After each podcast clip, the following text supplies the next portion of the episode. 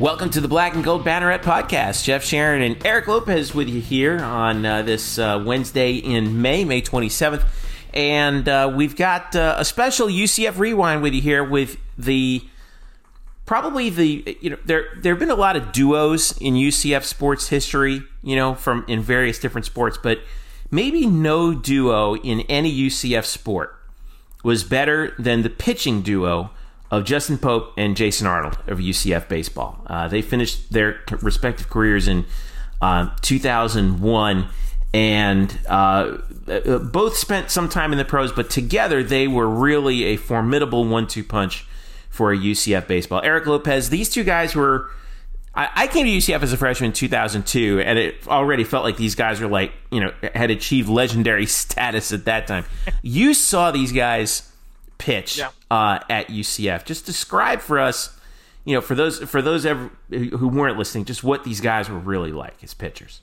Well, that was so cool because that was my first spring on campus, and that was the first year that what is now known as John Euliano Park, but it was called Jay Bergman Field, opened at that time. Because as you'll hear in the interview with Justin and Jason, they were playing off campus yeah, they were playing at uh, at Old Tinker Field, which no longer exists, right, right. next to the Citrus uh, Bowl.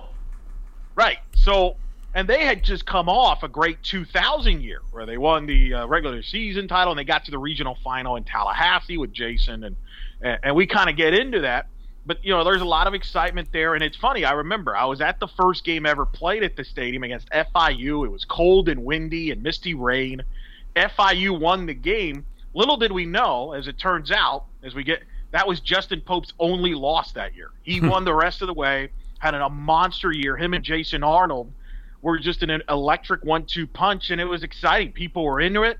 This team was nationally ranked all year. It really picked up after they swept Alabama at home. I remember fans had brooms out on the Sunday, and uh, it was just an amazing year of college baseball for UCF. And you know, we'll get into it later, but I, you know, arguably the best UCF baseball team in program history.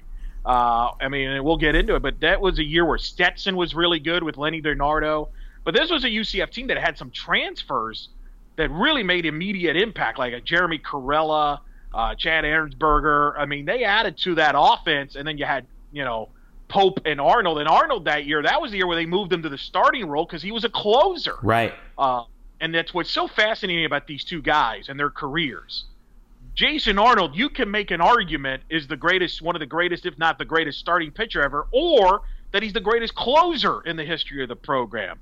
And then Justin obviously was a machine, uh, and he's got the records to prove it, as you know, as you'll tell. But uh, it was just an electric one-two punch, and for me, it was a big influence on me following UCF baseball from that point on. I mean, I was hooked. Um, and it was a fun year. And as we'll get into, deserved a better fate by people around them. I think at the end of the season because they uh, they deserve better than what they ended up getting in the postseason. But what a what a it was it was cool to see that right in the first spring at that time and. You know, you know this. At that time, men's basketball was playing at the at what's now known as the venue, right? And they weren't. I would argue not as popular. They were uh, you know, they had some down years. They, they would maybe draw what a thousand, you would say. Uh, it, at that time, you you know, for a big game, like if they brought in Stetson, it would be like 20, 2,000, maybe twenty five hundred, right. and that's in a an arena that allegedly sat fifty one hundred, probably less than that. But uh, but you're right. Back then, it was called just UCF Arena, um, and it was where everything was volleyball and both basketballs but uh, it was but it was it at that time it had a back seat to UCF baseball at the time. I think that was pretty clear. Yeah, I mean, and football obviously was still popular, but that time that was that was 2001. They were about to go into their last year as an independent in football, right? And that we're now in the post Dante Culpepper era, which was kind of like, well, we don't know what this football program is. You know, they were not a national brand, right? So it was kind of a fascinating time and Pope and Arnold just took the imagination, dominating in the in the in the mound, and putting up an, an incredible season that I still think uh, is tough to top. There's been some good teams that have tried, and we'll get into that later. But what a, it was awesome to see those two guys pitch, and uh, it was cool for me to catch up with these two guys. Literally almost 20 years. That was almost 20 years, Jeff.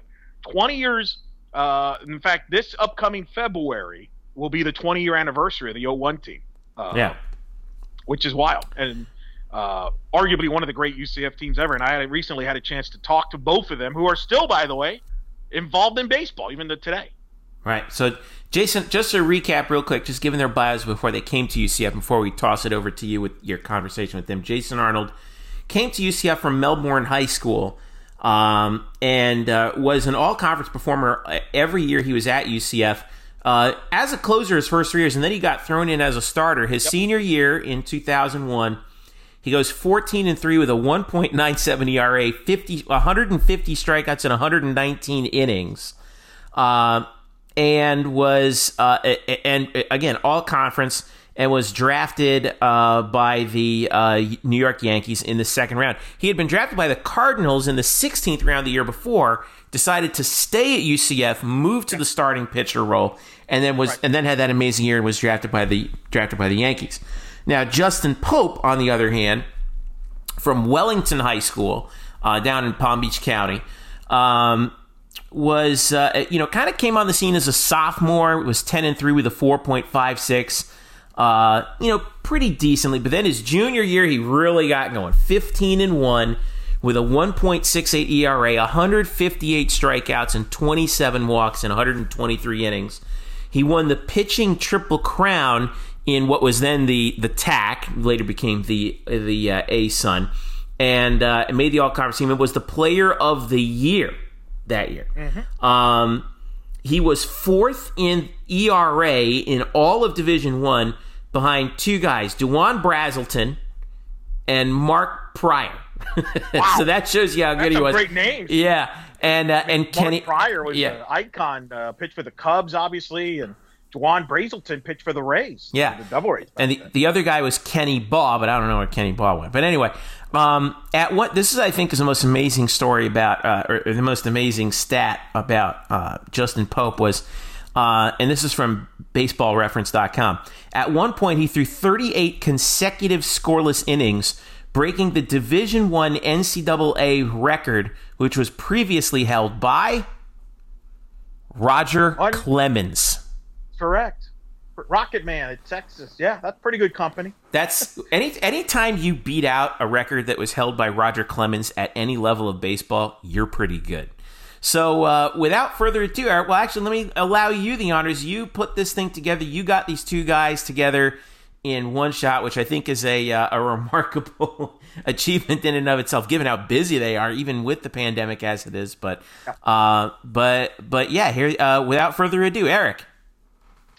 Yeah, it's my honor to uh, say uh, we recently had a chance to catch up with two of the greats, two Hall of Famers, two CF Athletic Hall of Famers, Justin Pope and Jason Arnold, here on the Black and Gold Banneret podcast.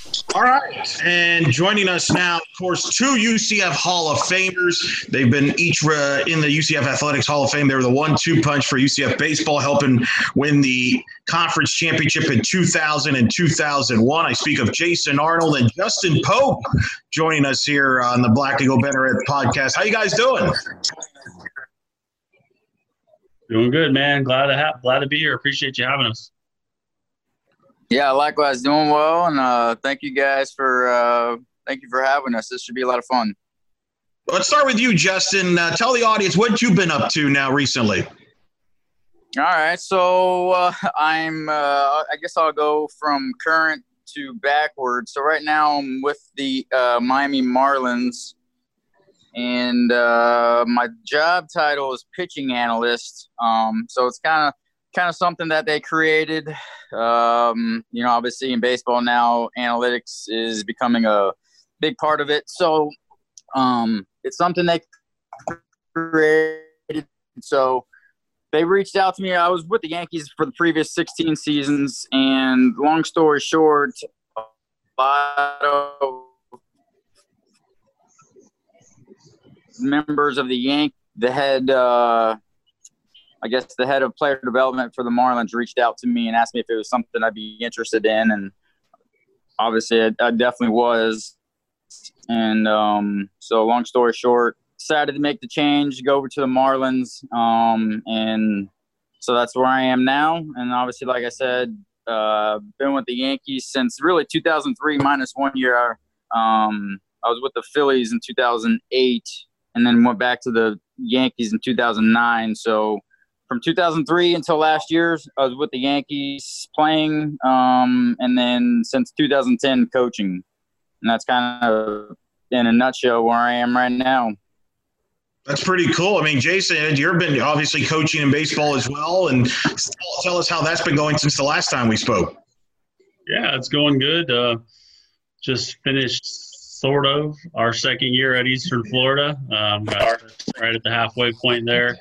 Um, junior college over here in Melbourne, um, in my hometown where we where I grew up. Um, you know, coached at some Division One schools and some high school coaching, and um, yeah, being back home, being back in the college game is great. I, I love college baseball. Um, and getting to do it kind of from your hometown with a, a, lot of friends and family nearby is really special. Um, my kids are, you know, of age where they really love baseball. My boys in particular, so they're at the field with me a lot, and um, you know, it's a really neat setup uh, for me and for our family for sure. Do you guys remember, and I'll start with you, Jason, do you remember the first time you met Justin, when you met each other? I mean, Jason, obviously you came to UCF in 98. Uh, Justin, you came in 99, I believe. Uh, do you guys remember when you guys met each other the first time there, whether it be before practice or whenever? I remember for sure. Uh, I, I, remember too. Yeah, it was um, right away in the fall. Um, I had been there for a year already, and um, had a good freshman year. And what I remember about it was the weight room. And immediately they put him in the weight room in our in my group. It was like, all right, this is the next guy. You gotta, you guys gotta better get used to each other. You're gonna work out together. And I remember he was a two-way guy when he got there. So he was a you know middle infielder, yeah. pitcher, switch hitter, and I was like, who is this guy? You know, and um, but we man, we hit it off pretty easily and pretty quick. You know, we were uh, fast friends pretty pretty early on there. Justin, yeah. what stood out when you met Jason? So I remember Jason. You remember we played on Team Florida together. Remember mm-hmm. in Oklahoma? Yep. I can't remember what it was. I think it. Oh, it was. What year was that? It was after was my senior year, after your junior year. Yeah, so that's the first time. That's the first time that I remember meeting you. Um, meeting you like on the first day. We'll we'll, we'll talk about college. Just remembering having a great freshman year. Um, you know, just heard all kinds of great things about. Um, obviously, that's somebody that I wanted to look up to and follow, and uh, you could tell he was already a, a leader on the team, being a sophomore and from the season that he already had, and um, he worked hard, extremely hard, and um, you know, it, his actions, he, he's he's his his actions spoke louder than I guess his words did because he was such a hard worker. Well, let's Jason. Let's talk about. Tell the people where you guys were playing your home games prior to 2001 that was kind of a social media topic recently where some people weren't even aware that you guys weren't playing on campus.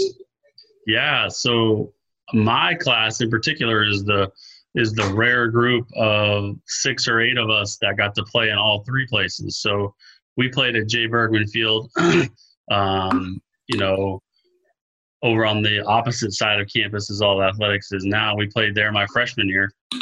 And then um, when Justin got there, we practiced there in the fall. Um, but then we played at Tinker Field downtown next to the Citrus Bowl. So we would literally take a bus to every single home game.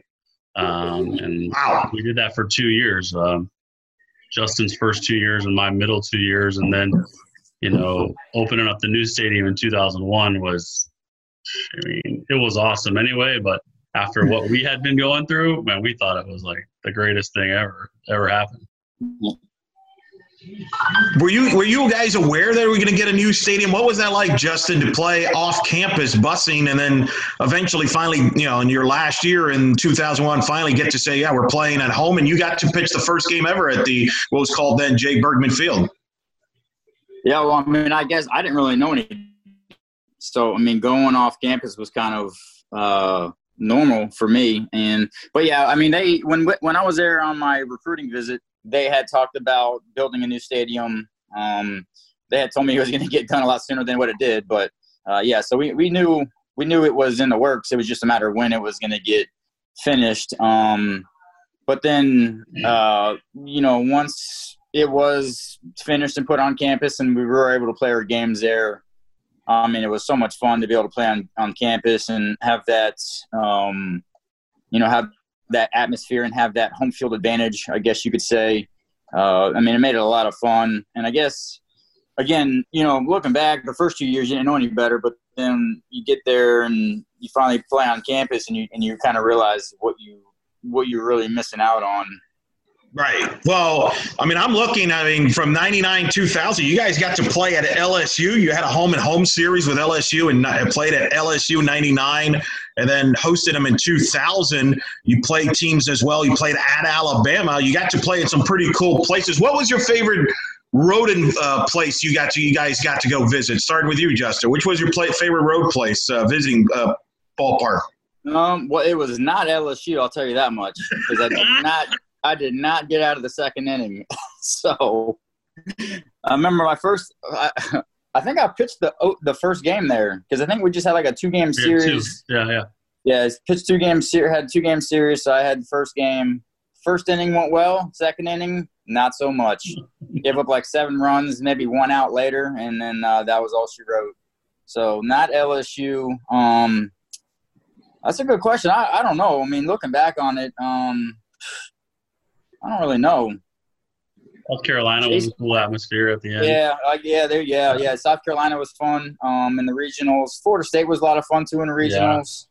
Yeah. Um, LSU's yeah, atmosphere was crazy. I mean, yeah, I have never was, been in an environment like that. That was yeah. wow. Yeah, they had like signs and markers, and they were doing research on you before you got there. That was the day before. That was way before cell phones and all that they would know everything about every guy. it was it was pretty cool to play uh, to play there, but no, we didn't play well there. That's for sure. Yeah, yeah, he's probably. I'd probably agree with him. LSU was probably the, I mean, most intense atmosphere, minus you know getting, you know, my tail yeah. yeah. exactly. Sure. But uh, good experience for sure. We won at Alabama on Friday night. I remember Casey Kennedy pitched a real good game mm-hmm. there. Um, that was good. The atmosphere. Yep. I mean, our our last year, the atmosphere at Stetson with a top ten matchup was pretty awesome, man. Um, yeah. going there and whooping them three games at their place, yep. we're both ranked top ten. That was pretty awesome. Too. Yeah. Yeah, that's what I was actually. That's actually the first when you first said it. That's actually the first thing that came to my mind was Stetson, just because of there's a lot of hype in state rivalry. Um, both schools are close to each other. And then, like Jason said, we went in there and, and, and whooped them and swept them, which was, was really nice. Yeah, he swept them. We're going to get into that more in depth in a little bit. But 2000, you guys got to the NCAA tournament. It was the first time since '97 that the team, the program, had been back into the NCAA tournament. You got sent to Tallahassee and you beat Florida State in that winner's bracket. It was a wild game. That was the Marshall McDougall led Noles two teams, if I recall correctly. There, uh, Jason, what do you remember about? Because I think you closed in that game, if I recall. I could be wrong on that because you were kind of in the closer role at that point in 2000. But what was it like to be back to be in the NCAA tournament that first time in Tallahassee? Yeah, Justin pitched that game, if I'm not mistaken, yeah. the one that we won, and he pitched yeah. great. Um, it had to be seventh inning ish when I came in and um, yep. facing their first rounder, John Ford Griffin, who I ended up being traded with a couple times, played together in the minor leagues for a long time. And it was maybe we were up by two, and it was probably a 10, 12, 14 pitch at bat, and he hit an opposite field grand slam off me. Um, I had just come in the game, so I kind of blew the game for Justin. Um, and then our team rallied back, and I threw a couple scoreless innings to finish the game. Um, and actually, I think I got the win, but Justin's the one who pitched his butt off that game. And, and we, I mean, looking back on it now, it's like, you know, me against John Ford Griffin and this awesome at bat. And, you know, he got the best of me that day. And, um, you know, the place was going crazy, you know, regional atmosphere. They took the lead. and then we came back and won. So that was, uh, yeah, that was awesome. that, that was a good day for sure. Justin, what do you remember from that start and play, pitching in Tallahassee, uh, right there at uh, you know Dick Howser Stadium there in the regionals there?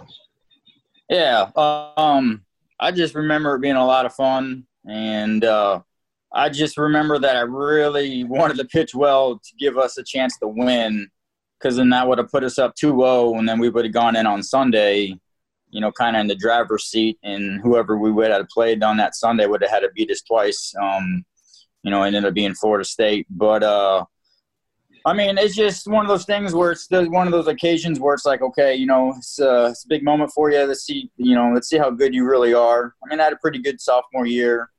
Um, you know, they had a pretty good team. Again, you know, they had a first rounder in the lineup. You know, a bunch of guys who could hit pretty well. Um, so it was just it was a challenge going into a hostile environment, um, and just seeing really what what you could do and how you how you match up against a good team. How much confidence do you all as a team get got from that experience? Even though you, you ended up, you know, falling short in the regional final against Florida State, they were seventh seed in that tournament. But how much did that help you for the following season in 2001 and have the year that you guys ended up having?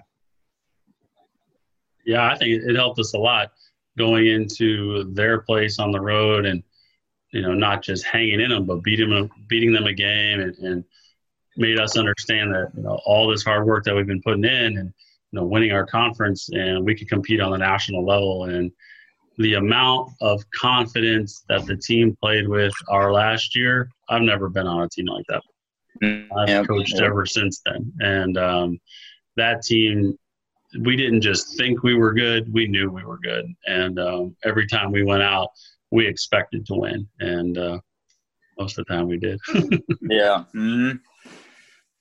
Uh, you did. I mean, that that's that. Did you feel the same way, Justin? I mean, going into that 2001 year.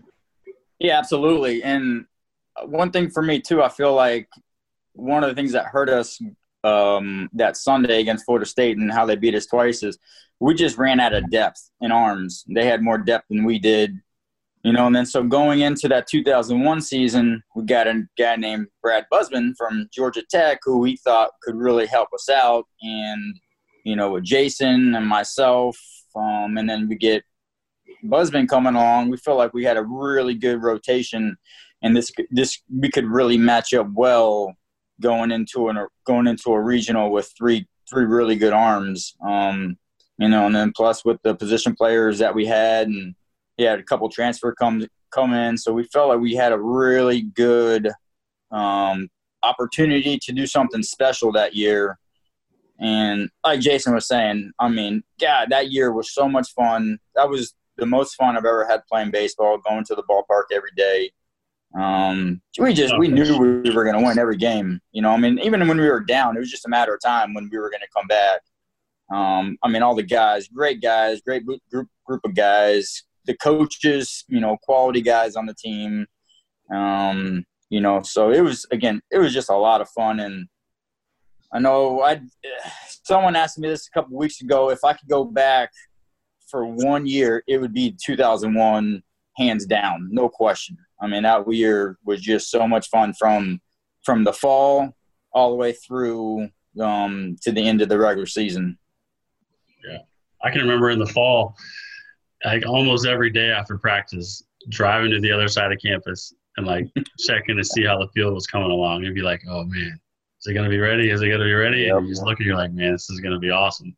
And um, yeah, that definitely my fondest baseball memories without question is that year too. And um, I, I answer that to everybody. I mean, all the cool things we got to do in pro ball and, and, all that are great and had some great experiences as a little kid, but nothing beats that year. Not, not even close. Yeah, you know, and kind of like what Jason was saying too earlier about the college experience. I mean, the camaraderie on a college team for me, it doesn't even compare to pro baseball. You know, um, I mean, it's just something special being around the guys in college, and I mean, you are out there competing your tail off every single day, and you're you're playing to win. You know, I mean, everyone's pulling for each other I'm not saying that happened in pro ball, but obviously you get some guys who are out there for themselves too. Um, but it seems like the teams who do well, everybody's pulling together, and that was that was what made that year so magical. Man, literally everybody was rooting for each rooting for each other, and it was really fun. And Jason, and you we talked about this. This was this was the year you got moved into the starting role permanently, right? Like because you've been uh, used as a dominant closer and things. Just take us through the process there. What your role would be in 01, because Justin mentioned it earlier. You would be joining the rotation permanently there, and turns out formed that one-two punch with you guys, uh, with you and Justin. Yeah, it started. Um, so after my junior year, after 2000, you know, everything had was looking towards me going to the draft and, and, not coming back for my senior year. That was kind of the the move that everyone expected, myself included, and um, the coaching staff. And, and the draft happened, and you know I got drafted, and just didn't work out like um, like we expected or thought it was going to. And when it started getting later in the summer, and the idea of me possibly coming back to school for that last year started to become a reality I met with Coach Bergman and Coach Cozart and Coach Frady and um, sat down and they said, you know, if you come back, you know, we think that you should be a starter. I said they they thought that the only reason that the draft didn't go as well as I it could have is because I didn't pitch enough and really I didn't learn how to pitch until that last year. I really just kind of relied on my fastball and was able to throw the ball by guys most of the time in a closer role. And then my senior year, I was able to know, develop my off speed pitches and throw a lot more innings. And, um, you know, they thought, and I agree, that that was my best opportunity personally. But then it also was certainly what was best for the team, too, it seemed like. So, um, kind of an, I loved closing, if I'm being honest. Um, that was the role that I preferred between all the roles I ever had in pro ball and, and in college and everything. The adrenaline of that role is uh, is unmatched, but um, if it wasn't for Justin and me and him getting to pitch together on the weekends, and a lot of times we pitched on the same day, um, which people don't realize, we would have double headers in conference, and yeah. me and him would pitch on the same day. And but you'd be get done at the park after eight nine hours at the park, and we'd be leaving, and we would look at each other, and I would just be like, yeah, I feel bad for them after that. they went a whole double header, like, nah, not good. Teams would almost every single conference team threw their ace on Sunday um, to avoid pitching against either one of us. Um, and you know that it's just stuff like that. I mean, just those are the things you remember and well, the memories mm-hmm. and the fun that me and him had together on road trips on the bus, and you know just competing with each other was the stuff that I'll never forget, and that was awesome. How did you guys make each other better? I would imagine, right? Because I mean, you're both. You probably fed off something what Jason did, right, Justin? And then Jason, you Justin did things that made you better, and there was probably not like a maybe a little internal competition of trying to bring the best out of you. Because hey, you know that the other guy's going to throw a gem, you got to follow that. Yeah, absolutely. You get that friendly competition going. Um, I mean, you know, whoever was going to throw, you know, the first game, he was going to throw really well, you know, and probably dominate. So you wanted to kind of set the tone uh, for the next for the next guy and try to put yourself in a situation where you pitch just as well as he did, if not better. Um, but too, you know, you pitch you pitched in that first game, that opening game, whatever. You, you want to set the tone for that weekend. You know, you want to you want to let these teams know, like, hey, we are as good as we are because of our pitching. Um, and it's because of our top two guys. You know, I mean, uh, one A, one B, really. You know, I mean, and uh, it could have gone either way, but he just wanted to set the tone. Um, and then you know, the guy coming in uh, behind whoever got that opening day, um, our opening game of the series. You know, he just he just uh, picked up right where the other guy left off and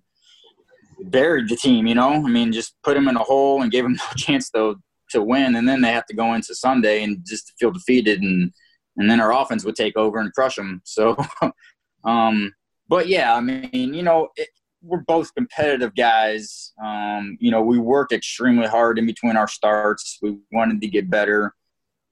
You know, we wanted to get drafted too. I'm not going to lie. I'm not going to hide that either. You know, I mean, I know Jason probably had a chip on her shoulder. What happened the year? Um, you know, so he wanted to go out and prove people wrong of how good he was. And I mean, he and he was good. I mean, his stuff was incredibly good. And and then myself, I saw what happened. And again, you know, I wanted to get drafted that year. And you hear some things, you know, uh, you know, hear some rumors kind of being brought up, but then you're thinking, well, you never know what's going to happen. So you just wanted to go out there and, and give your best and um, and leave everything on the field. And I know Jason did the same thing.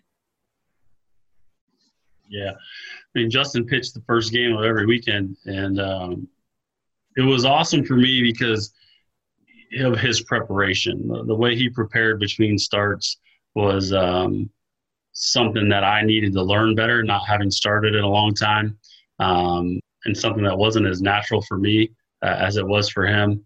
Um, and to watch him prepare and dominate. Eh, I mean, he lost on opening day, and that was it.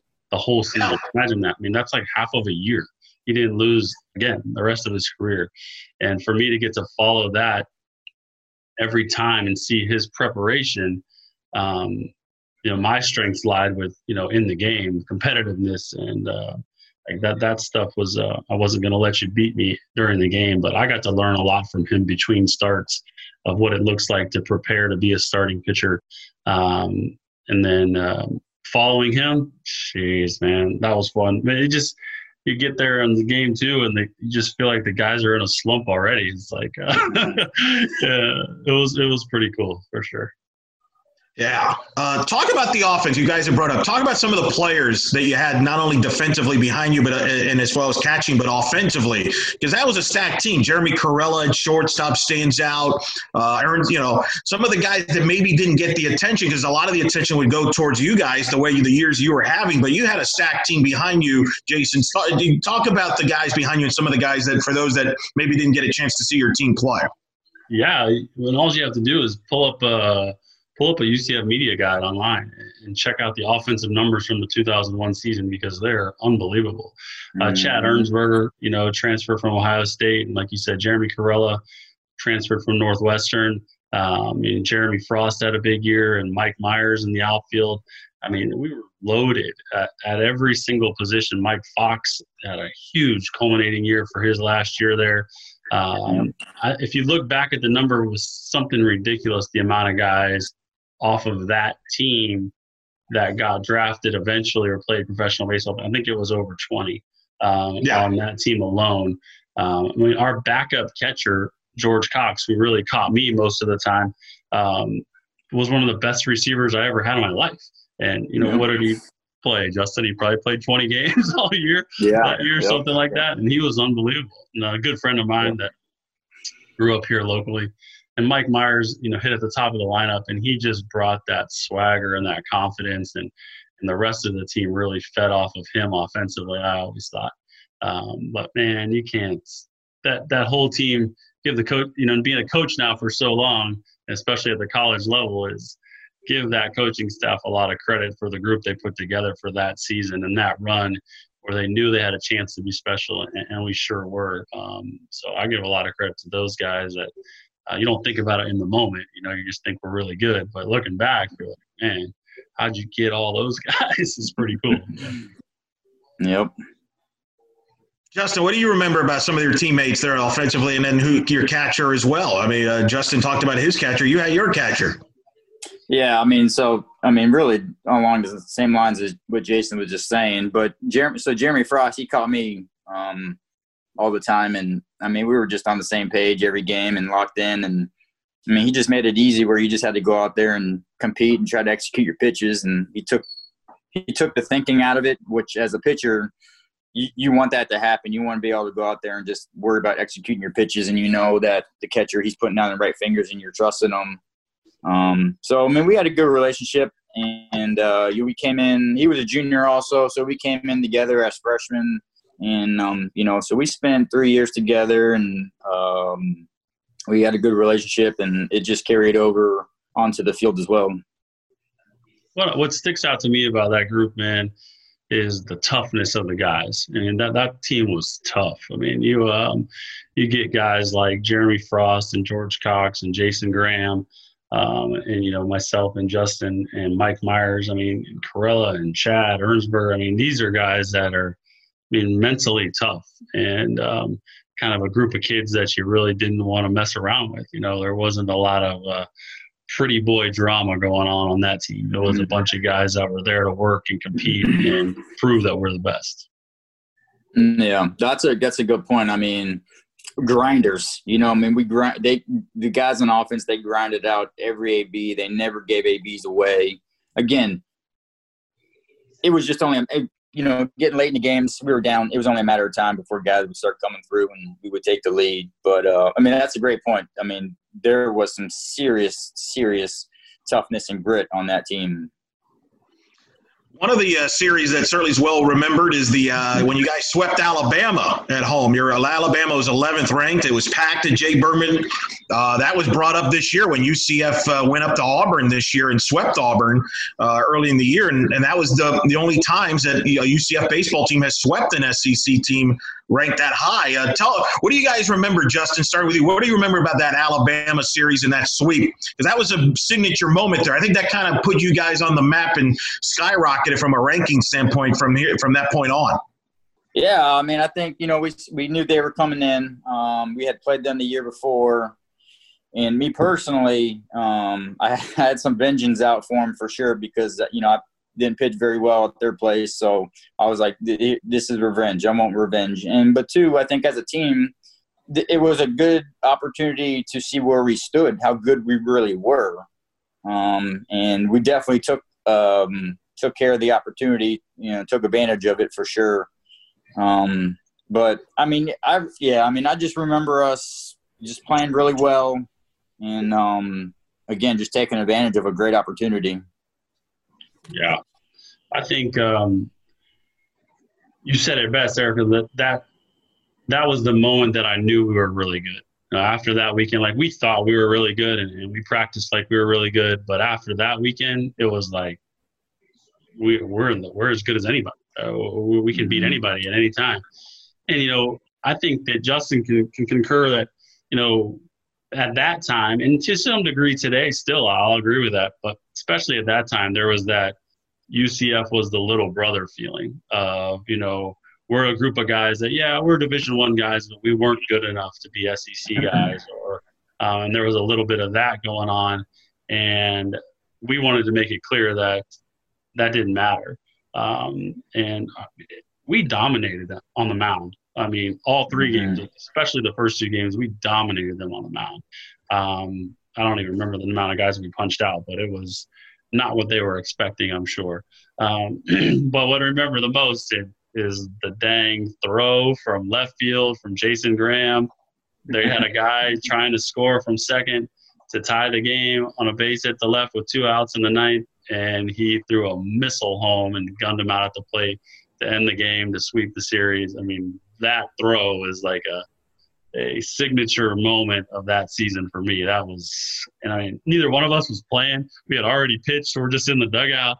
And I can just remember going bananas after that. Yeah. and the game like that is pretty cool. So yeah, that was awesome. All the brooms in the stands. I remember yes. that day. That was fun. Yeah. Yes, I was in attendance. I was a student at the time. That was my first year at UCF, and uh, that was kind of cool. I mean, that was fun at that time to go out to the stadium after a class during a midweek game and go and watch you guys play, or on the weekend like that Alabama one. I didn't have a broom, but I was one of the few uh, that had that broom, and you know that kind of jump started. Justin, for you, you, I mean, that your year, and Jason mentioned it earlier. You started the opener against FIU. I remember I was there. It was cold, windy. It was a lousy weather day, but that was it. You didn't lose another game the rest of the year, Just In fact, you at the time you broke Roger Clemens and uh, college baseball NCAA record for most uh, innings pitched without giving up a run. Uh, you went 38 and a third innings pitched without giving up a run. Just tell me about how you got locked in that year and got into a zone. You would have that All American year and get drafted high, but just take me through that year. What, what kind of locked in for you there that year? Uh, yeah, I mean you you hit the nail on the head. Locked in for sure. Um, I don't even know if I can describe it to be honest with you. I mean, it was just was just one of the things where everything clicked.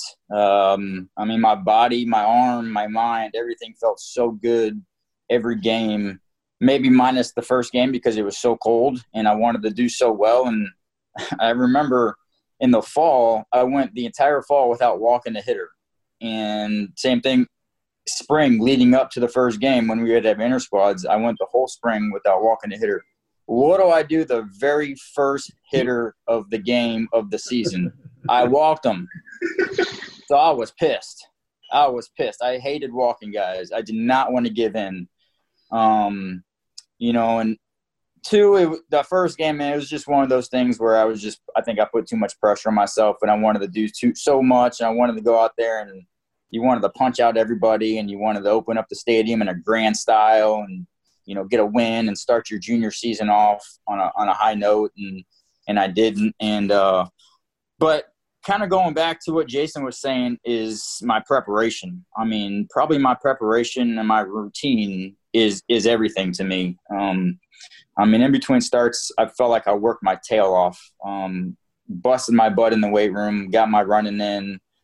Um, my my my bullpen, my side work, I feel like were quality, and I just I felt like I mean I think both of us I just I felt like I was on a mission that year, and I really wanted to do well.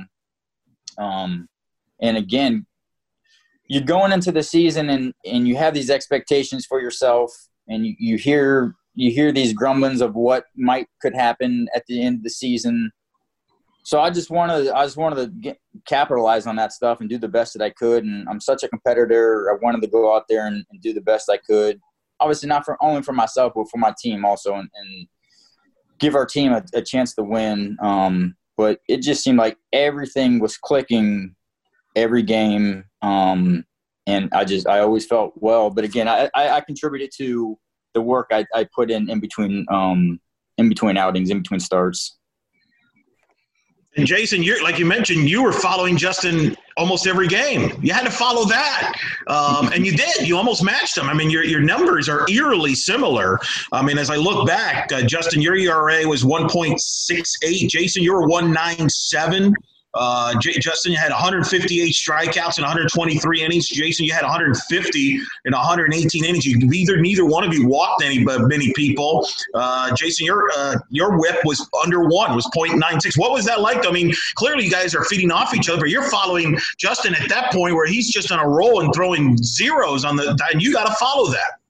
Ah, it was awesome. That he make no question. There's no debate about it. He made me good that year. Like, he was a huge part of of my success that season. With all of his success, man, I didn't want to get left behind. That's how I felt. I was like, man, I got to keep up with this guy.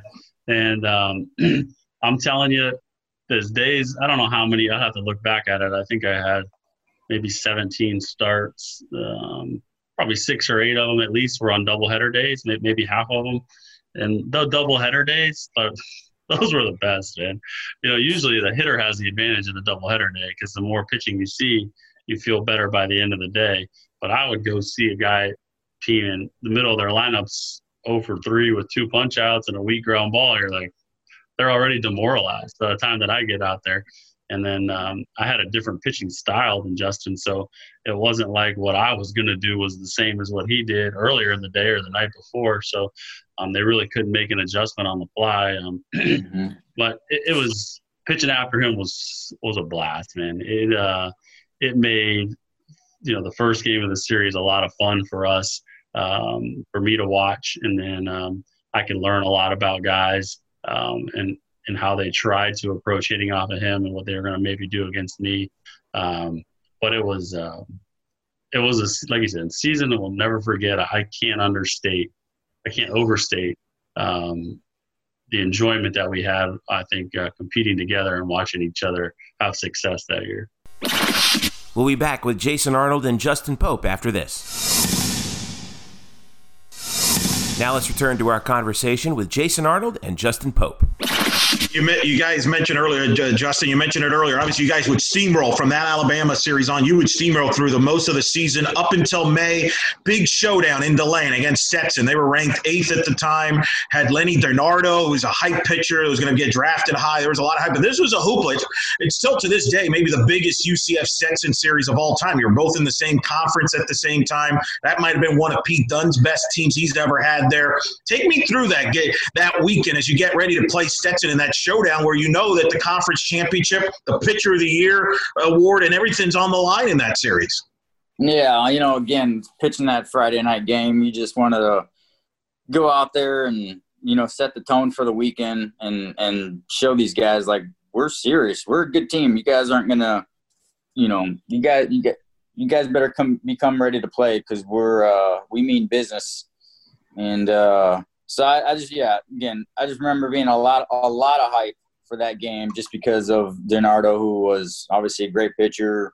And up until that point, he was having a great had had a great career, but he was having a great career, great season up until that point. Um, you know, so again, it's one of those things where it's like, okay, challenge yourself, see how good you really are. You're facing a good team, facing a good pitcher. Um, you think you're good, but show it. How good are you? And then at the same time, you want to go out there and again put your team in a good situation to get a win, but then also set the tone for the weekend. And you did. I mean, I mean, I'm looking at the scores here. You crushed them 12 to five in that first game of that series.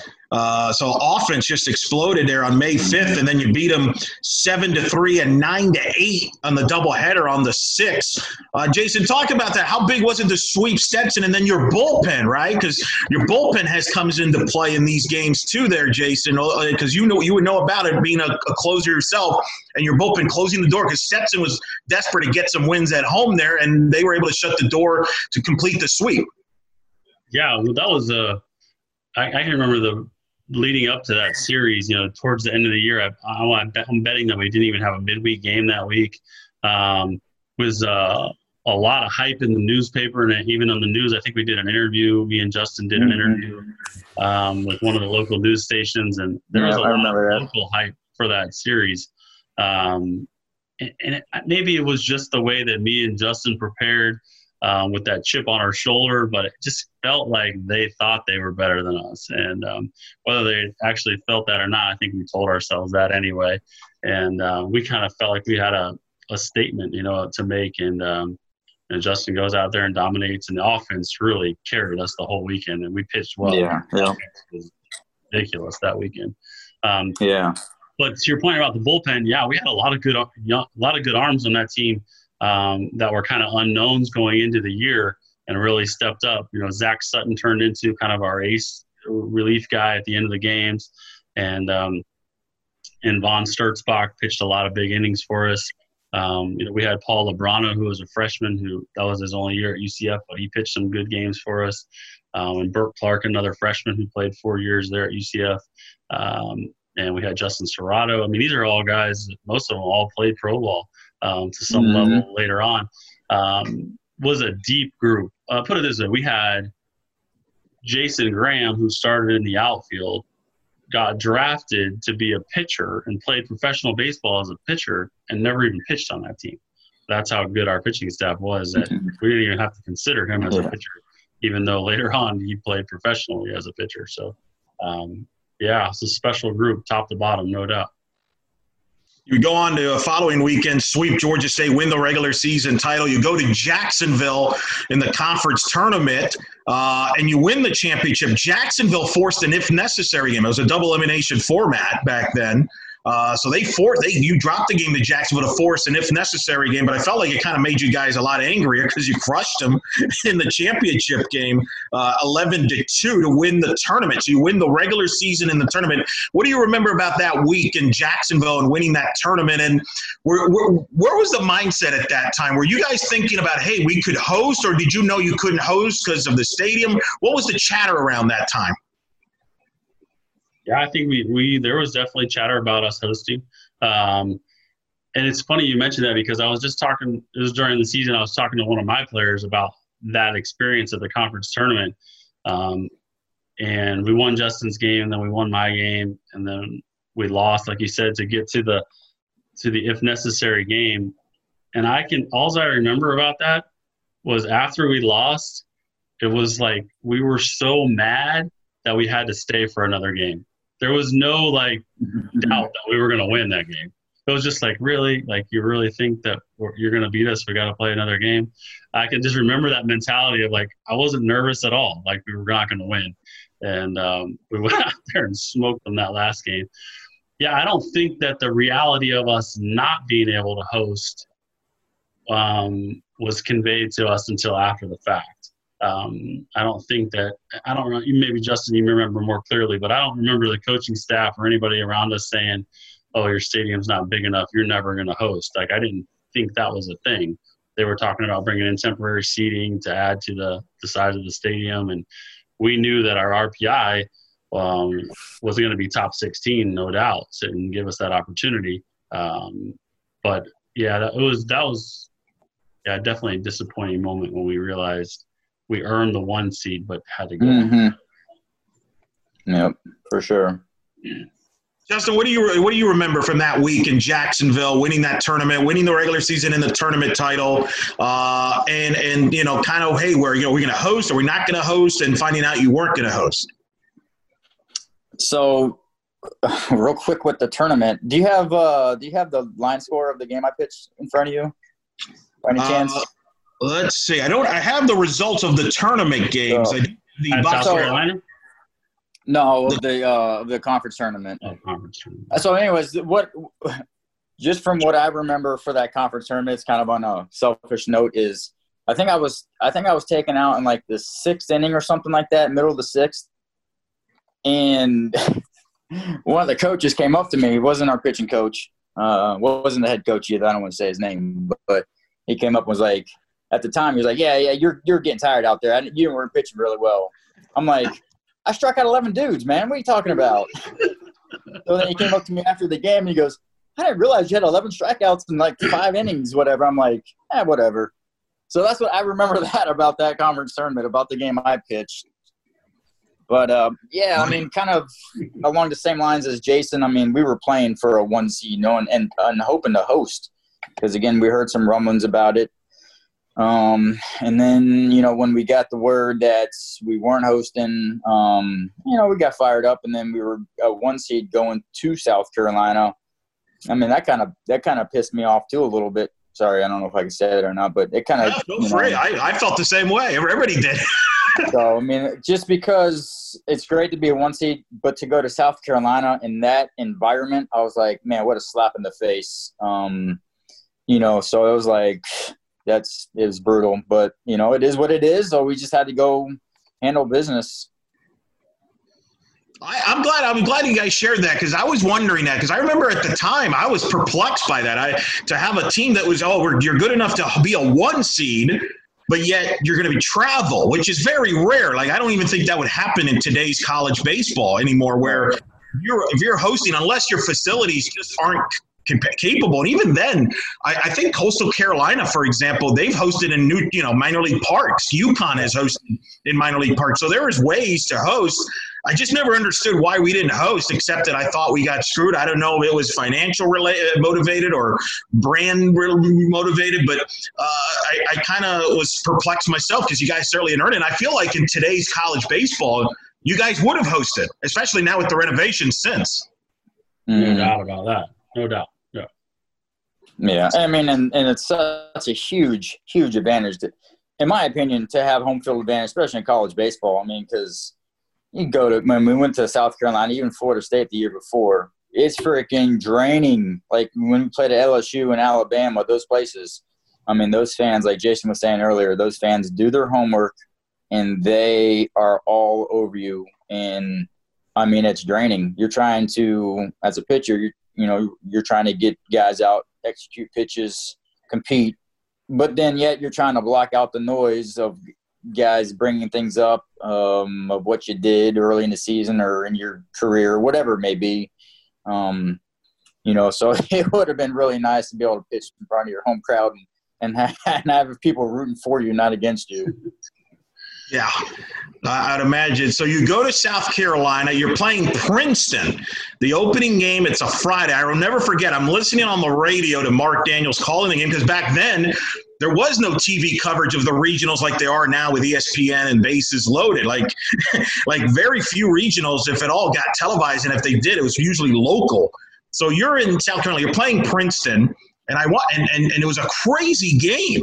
A wild shootout breaks out, back and forth game. Princeton jumps out to a big lead. Uh, they were the four seed, a scrappy team from the Ivy League. We come back. Jason, your number gets called out of the, like the old days, out of the bullpen to close this game out, which probably wasn't planned, I'm sure. Uh, but just take me through that game as you. To, we pull it out, 13 to 12 win over Princeton, but they had, had to be used to make sure you preserve the win and get to the winners bracket.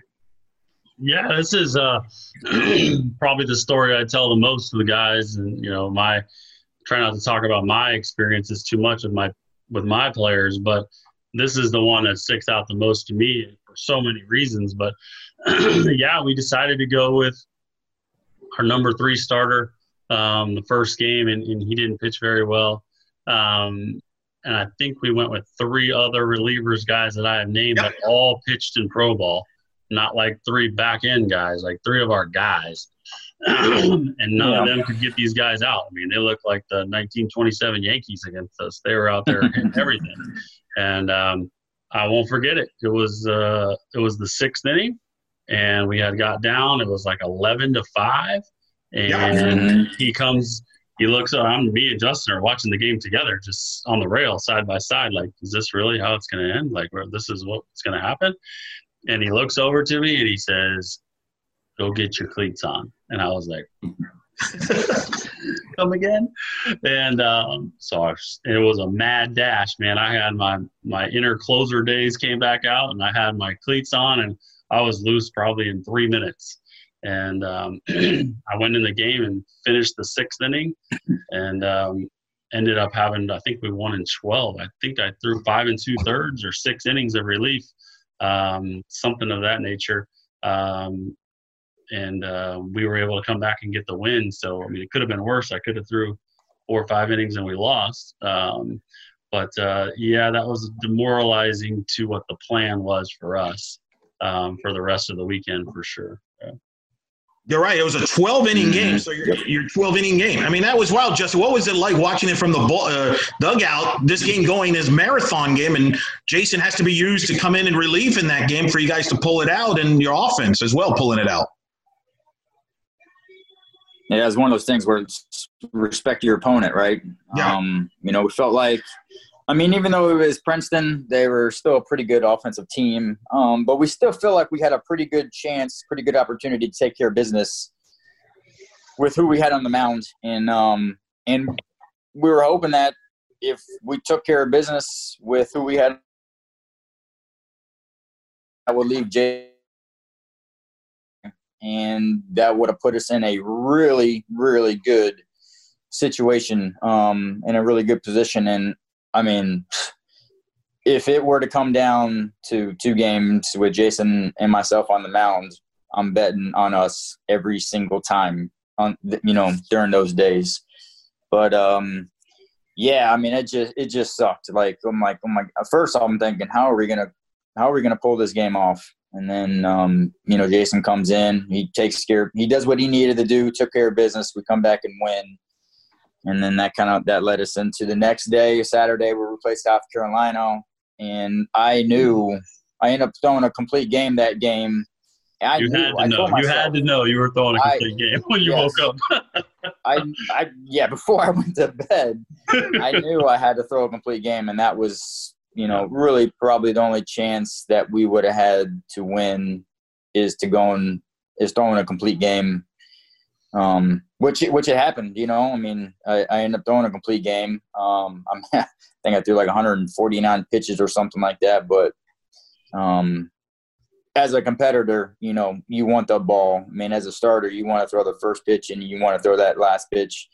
Especially, I remember in that environment. I mean, it was so hostile. Um, again, as a competitor, you you want to you go, you want to beat those guys and and silence that crowd. Um, so, but yeah, I mean, it was just like, okay, how are we going to find a way to to pull it off this weekend and, and move on? Well, and arguably, Justin, it's one of your it's it's it's one of the most memorable performances of all time. Because I mean, I've spoken to Marc Daniels about it. I wrote about this about a couple years ago when we talked. I did a story on some of the greatest UCF individual performances, and I had interviewed Mark about it. And I asked him like, what what baseball performances stand out to you? And he brought up your game against South Carolina because of the situation there was in. He mentioned uh, that game at the bat, UCF's batter's box on the on deck circle. The hitter were getting thrown with pennies and batteries from the South Carolina fans. The environment was mm-hmm. insane, uh, and he and he said that you battled and battled, and that you knew you weren't going to come out because of what happened the day before, because everybody basically got used uh, in the game. yep. And he yeah. said he said there was never a thought of going to the bullpen, and he threw a big pitch after big pitch as UCF uh, held on to win that game. He said it's one of the best performances any UCF baseball player he has seen in all his years of broadcasting baseball. He said, Pope, your performance and pitch count cannot be forgotten considering the stakes of the game, the crowd, and the moment. He said it was incredible. Uh, I mean, what was that like in that environment? I mean, you know, you're, you're you're up against it. They're a tremendous team, as we would find out later. South Carolina would go all the way to the national championship series uh, that year, and you're playing at their park. It's packed. SEC crowd. Mark described it. People are throwing stuff at the hitters, and you're able to overcome that and get one of maybe one of your signature wins of your career. Yeah. So leading up to that game, I mean, I was pretty much sick to my stomach because I knew what I had to do you know, and I, I don't mean to be selfish or anything like that. I mean, I could not eat breakfast. Uh, pretty much warming up uh, when I was in the dugout getting ready to go out. I mean, I'm like, I'm about to throw up. You know, so you go out there, you, you know, you throw that first pitch, and then your nerves kind of calm down, and then at that point, it's just you know about competing. Um, but yeah, I mean, I, I mean that's that's really kind of what Mark said. I mean, that's that's really that's really that's really humbling what he said. I mean, that's really really nice. Um, but again, as a competitor, you're just going out there and competing your tail off and hoping that what you do is good enough to give your team a chance to win. Because again, I knew what happened the day before. We didn't have much. We didn't have anything in our bullpen, and I, we knew we needed everything um, moving forward. You know, and if we were lucky enough to win that game, chances are we probably were going to play South Carolina again and the last thing we wanted was a repeat of the year before against Florida State. And um, you know, so again, I just I just battled. I tried to make every pitch like the game uh, counted on it, and uh, and luckily I was able to, you know, able to throw a complete game, and we were fortunate enough to come out on top you get to that regional final. And, and for those that may not be aware, by the way, it's worth noting back then the aluminum bats were like out of control. It's not like it is now where the bats are so controlled. And yet you guys are dominating these hitters who are playing with basically aluminum bats where like, you know, you could throw the perfect pitch and they could still hit it out of the park. Not only that, you know, you mentioned Florida State the year before, but even South Carolina, I've heard from people that it's, it's like a bandbox, right? It's an offensive friendly one, right, Jason? Because uh, the, the next day, the two games did turn into a shootout. The first game in particular, South Carolina won. You started the second game. You pitched well, but I've always maintained that had we not had to use you on Friday, you would have been we would have won on Sunday because you would have been fresher. Did Friday take its toll on you in that Sunday game when you pitched? Yeah, with, without a question. Without a question. I mean, I think I threw about 80 pitches on Friday, and to throw 80 pitches in one day rest, and then to pitch again another six innings, like that's that wouldn't even be done nowadays. Like guys yeah. tired for doing that kind of stuff. But that's not even a consideration now. Um, and I, I want to go. I'll go on record saying that well, we were in, in, that last game. You know, we we lost the close one, the first one on Sunday, and you know we pitched everything we had left. Um, and we went into the visitors' locker room between games, and we're having sandwiches, and everyone's super quiet because nobody knows who on earth can pitch. Like it, it was pretty. Uh, everyone was pretty certain that I couldn't even throw, um, and nobody knew what was going to happen. And I can see the coaching staff wrestling with the idea of who's going to start. And I just go over to him and said, I'm starting. Go, what do you mean? Who's going to start? Go, I'm the guy. Go, give me the ball and, and I'm going to start. And that pitching performance that day for me, well, I think I gave up a couple runs over five or six innings. It wasn't my best performance, but the adrenaline of the early part of the game, I want to say, I think I struck out seven or eight out of the first nine guys. Mm-hmm.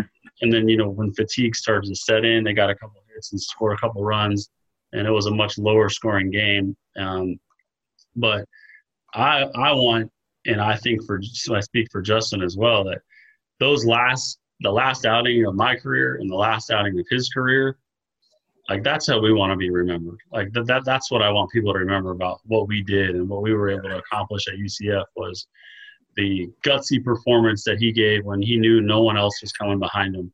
Um, and then the performance on Sunday to say, I don't have much left, but I'm still the guy for you. I mean, that those are the those are the things that I'm the most proud of um, at my time at UCF, and I hope that UCF fans or people that know us realize that that last outing that we had, and we gave everything we had to that school.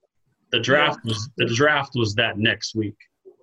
Everything was on the line for our careers personally. Him throwing 149 pitches was not the smartest professional move. I can tell you that right now.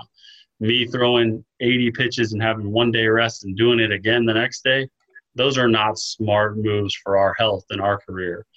But we didn't even think about that. Like that wasn't even Yeah. a consideration for us. It was, I mean, we loved UCF and we wanted to win for our school and for those guys in the locker room and our coaching staff. And I, I can tell you right now, knowing all the science and everything I know today about pitching, and if I was back in that situation again with the draft coming that next couple of days, I would do it all again. No question about it. I would do the same exact thing. Hopefully, Yeah, alone. one hundred percent. Yeah. Well, yeah, and and and again, I, it's worth pointing out, and that that regional really was stacked. I mean, Princeton hit everybody in that regional. It wasn't just us. I mean, they beat Citadel, who was the three seed, eleven to six, and I remember they pushed South Carolina to the limit. You almost had to play Princeton, which would have worked out probably better. But Princeton pushed them. It was an 11 to 7 game. I mean, you could argue that was a stacked regional. That Princeton was probably better than a four seed. They probably were. They probably were seeded a four seed. Oh well, they're an Ivy League team, but they probably, if, if, with the research today, would have probably better than a four seed. Uh, and South Carolina was really good. They would go on to lose in the supers to South to Stanford, who ended up losing to Miami for the national title. And I think you guys would have beaten Stanford in the supers in a weird way. I think the super regional format, and even today's format, where you didn't have to play double headers, uh, you could have, you know, the way the baseball regionals are set up today, where you actually have a day off or play each day. You don't play two games in a winter on a regional final. You would play one on Sunday, then one Monday. Would have helped you guys today. I think you guys would have would have been set up perfectly in today's day and age to go that deeper run than it was back then with the setup. Yeah, I agree. And I mean, go, going into that, we knew we knew where we were going. We knew the winner of that regional where they were going. And I mean, Jason and I, we talked about it. Like, we win this, we go to Stanford with he and I going again. We would, I would put up, uh, put us up against anybody in the country for a one-two punch. Um, you know, with the confidence that we had and with the confidence that our team had playing behind us, and um, and then you know, kind of going back to Jason's point too, when he came in, when he started the second game. I mean, talk about not that I didn't already have the utmost respect for him, but you want to talk about gaining respect from your peers from throwing what he did on Friday and then coming back on Sunday. And I, from what I remember, is he started that game off, and I'm like, "Holy cow, we have a chance!" And then he just ran out of gas because he threw. I mean, literally every single pitch that he threw that weekend was Yeah. a stressful pitch. I mean, every pitch he threw was a stressful pitch. From the first pitch he threw against Princeton to the last pitch he threw against um, South Carolina on that Sunday. But I mean, he's right too. I mean, gosh, I mean, we loved UCF, loved it, still love it, and I mean that's a great point of of your last game being remembered that way and putting everything on the line. And like he said, I would do it all over again. I would throw 200 pitches if I had to. Um, as a competitor, I'm not going to back down from anything from anybody at any time. Um, you know, will it hurt me in the future? Who knows? It may have. I don't know. But at the time, as a competitor, you're going to give everything you have and leave everything you have on the field. Yeah, no question about it. And it was uh, amazing. You know, on that South Carolina team, a lot of them came back the next year. And that was the team that I was referring to earlier that played for the national title the year after that. So, I mean, you ran into some great teams back then. And, uh, you know, I know, uh, you know, it was tremendous. What was it like? A couple more questions. What was it like playing for Coach Bergman and talk about the coaching staff that Coach Bergman had back then and kind of help you guys get there and then kind of play at your high level there, uh, Justin? Starting with you, talk about the coaching staff. Yeah, I mean, it was good. Like I was saying earlier, I mean, just not only the whole team was fun to be around, but it was the coaching staff also. I mean, Coach Bergman, I mean, he knew when to keep things light and play around, but then he knew when to get serious. And then having Coach Cozart, Craig Cozart as a pitching coach, I mean, that guy is amazing. We love that guy. And for me, for me, you, you know you have a good coach, good coaches, good leadership when you don't want to fail because you don't want to let them down. And for me, that was how Coach Bergman and Coach Cozart were. Is I did not want to let those guys down because I mean we built such a good relationship with them, and I mean they knew. Again, they, they, they knew what to do on a daily basis. They knew when to play around, when to be serious, kind of when to put your arm around you. And I mean, Coach Bergman. So after the, I think it was after my second game I pitched of the season he brought me into the office and was like, "Hey, listen, like just relax, just do your thing. You know what you do is good enough. You don't need to try to do anything more than that." And it kind of relaxed me a little bit, and then after that, I kind of went on a roll. Um, but you knew those guys always had your back, were always in your corner, and uh, and again, I mean, that's that's how you know you love the coaches that you play for is when you are working hard because you do not want to let those guys down. Jason, what do you take from that coaching staff that you probably still use today as your as part of your coaching? Yeah, without question, it, it, it was a really good balance of guys. You know, um, Coach Bergman was the the consummate manager and leader and overseer of the program, and um, always did a great job of in-game management. I felt like, and like Justin said, he always knew when to keep it light, and we needed that, and he always knew when to kick us in the butt because we needed that. Um, you know, and then Coach Frady, you know, he had he deserves a lot of credit for that team because he was the primary recruiting guy for that team, mm-hmm. and um, he was able to bring that group of guys together. Which, man, we uh, can't say enough about what he did there. And then Coach Cozart, man, he was a young coach at the time, and um, he uh, what he did with that pitching staff for us, and then for years later. Um, you know, I was reading something today about coaching and um, made me think of him. And he coached with passion and he coached with fire and he had the knowledge that he needed and all that. But he coached with love, and that's what it's really all about. And um, he is still, he's probably my biggest mentor in my life today, still. Um, we talk about every week or two, um, all kinds of different stuff. And um, he is just a remarkable man. And um, when you are that, the coaching kind of takes care of itself. And um, I feel blessed to have been part of that. You know, um, learn from those guys. And then Coach Wolf was our volunteer coach that year. And um, you know, I see him now. He coaches some professional mm-hmm. baseball, but he helps out at Seminole State. So I've got to see him the last couple of years, and we reminisce about the 2001 team every time we see each other. And um, just uh, it's just that portion of your life in that one year kind of memory capsule that I mean, you really never will forget ever. I mean, Justin said in the beginning, he's like, I'm not sure how much I remember. And it's funny to hear now we start talking about it, how much you actually remember. yeah. It's, uh, it's like imprinted on you, you know, that was a special, special year. I was just trying to set myself up for not failing for the questions. Parachuting me. Yeah, yeah, yeah. yeah. It's my Friday smart. night guy. but yeah, I want. Yeah, yeah. Pretty smart. Yeah. I want to, you know, I want to kind of piggyback that too a little bit. Yeah, I mean, I know I didn't mention Coach Frady, but I mean, obviously, Coach Frady was instrumental in our careers and bringing us bringing us there. And again, like Jason was saying, putting put, putting together a team that gave us a really good chance and really good opportunity to do something special there. And I mean, one thing, do I, I that I do really feel bad about is is is not going farther for Coach Bergman because I mean, God, this guy, I mean, he's got such a good heart, and It was. It's pretty. It's tough knowing the opportunity that we had and the potential that we had, and and not taking advantage of it. Um, because that was a great opportunity for us to do something really special for that man. And uh, it's just unfortunate. I mean, but obviously in sports it happens. Um, but uh, hopefully one day that school can can can can move on and get past that and do something special. Yeah, I, I, think they're heading the right direction there. I've been kind of back with Coach Lovelady there. Uh, last thing, you both got inducted into the UCF Athletics Hall of Fame. Jason, you got in, I think, in 06.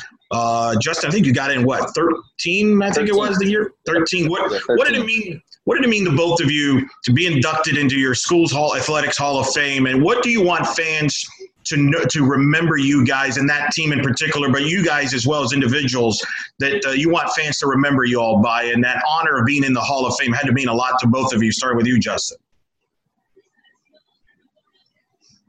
Uh, yeah, I mean, obviously, anytime you can get honored for what you have done on the field. Um, I mean, it's pretty special. It's it's kind of hard to explain, really. I mean, it's such a good feeling and knowing that all. For me, I mean, I, I'm I'm so big on hard work, and I feel like all the hard work that I put in um, really paid off. And for w- how much we love that school, and to be tied to that school for the rest of our, our lives. I mean, we're going to be long gone and our name is still going to be up in that school. It, I can't even tell you how much that means to me. Um, to me, I'm sure to Jason also.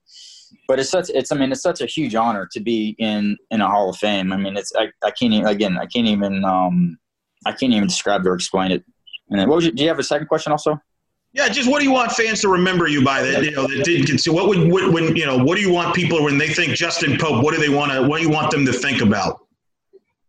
Probably like what Jason said, that last game that we pitched, we gave everything we had, but not just that last game. I mean, every game that we we we pitched, every every pitch that we threw, we we gave everything that we had.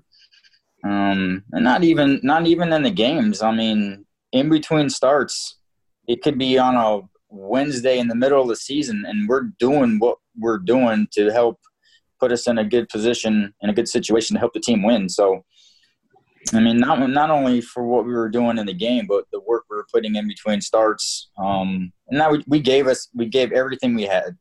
I mean, literally, we gave everything we had until that last pitch of against both well, both of us against South Carolina. Okay, so what do you what do you, what do you uh, recall being inducted in the Hall of Fame, and how you want people to remember you?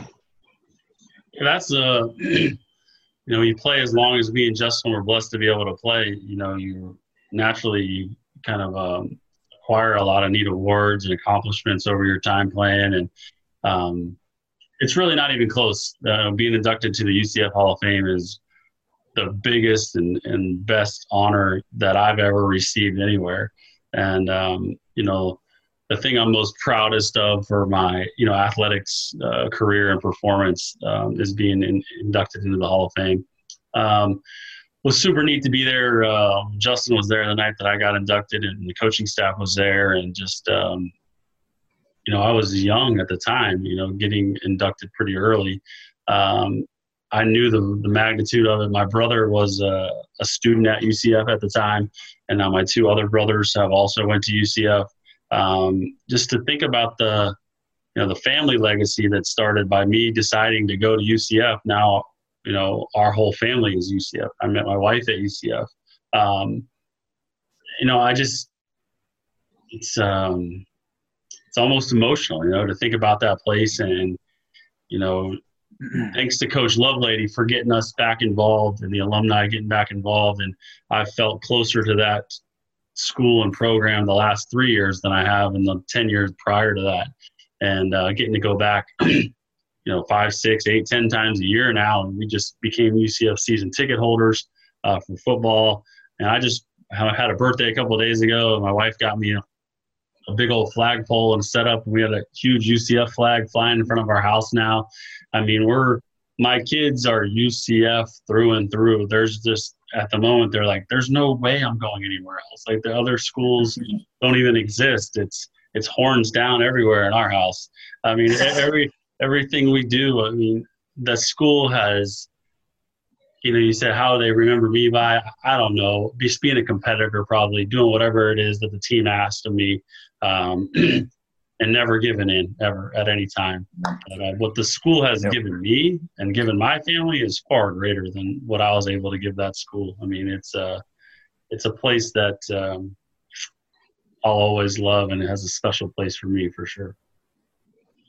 Well, that that's pretty good. That's pretty good. And Greg Lovelady, of course, uh, has done has brought you a lot of you guys back, which has been awesome. I know he's excited about that, and we're I'm excited to get gotten a chance to talk to you guys and talk about uh, memory lane here a little bit because, like I said, I was a student at that time, and that was when I got hooked on UCF baseball. And I'm not alone. I know there was a lot of people that went to the stadium there that first year and watched you guys play, and I think you guys gained a lot of fans for the program that still come to games today now at John Euliano Park. So a lot of people owe you guys a thank you as well for what you guys did for the program and for the school as well, and the the, the great memories you guys have uh, brought us. So I, I really appreciate you guys sharing some of the great stories.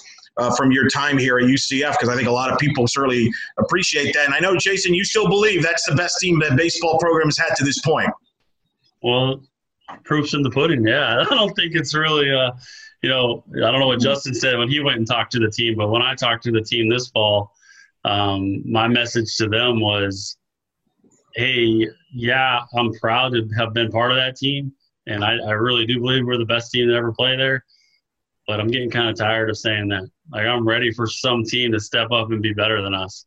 Um, not sure when that'll happen, but I feel pretty confident that that day is coming." Um, they had a heck of a team this year. It's disappointing they didn't get to see how that, that ended up playing out. Um, but uh, yeah, I, I think so, man. And of course, I'm I wouldn't say I'm unbiased, but um, you win 51 games, you're doing something right. Yeah. Justin, you talk trash to Greg Lovelady about that. Hey, we had the best team. Go ahead and uh, try to top us there a little bit there, or kind of shy away from that because Greg might bring up the fact he won the national title that year at Miami in 01. Only because they didn't Yeah, play us. no, I- right?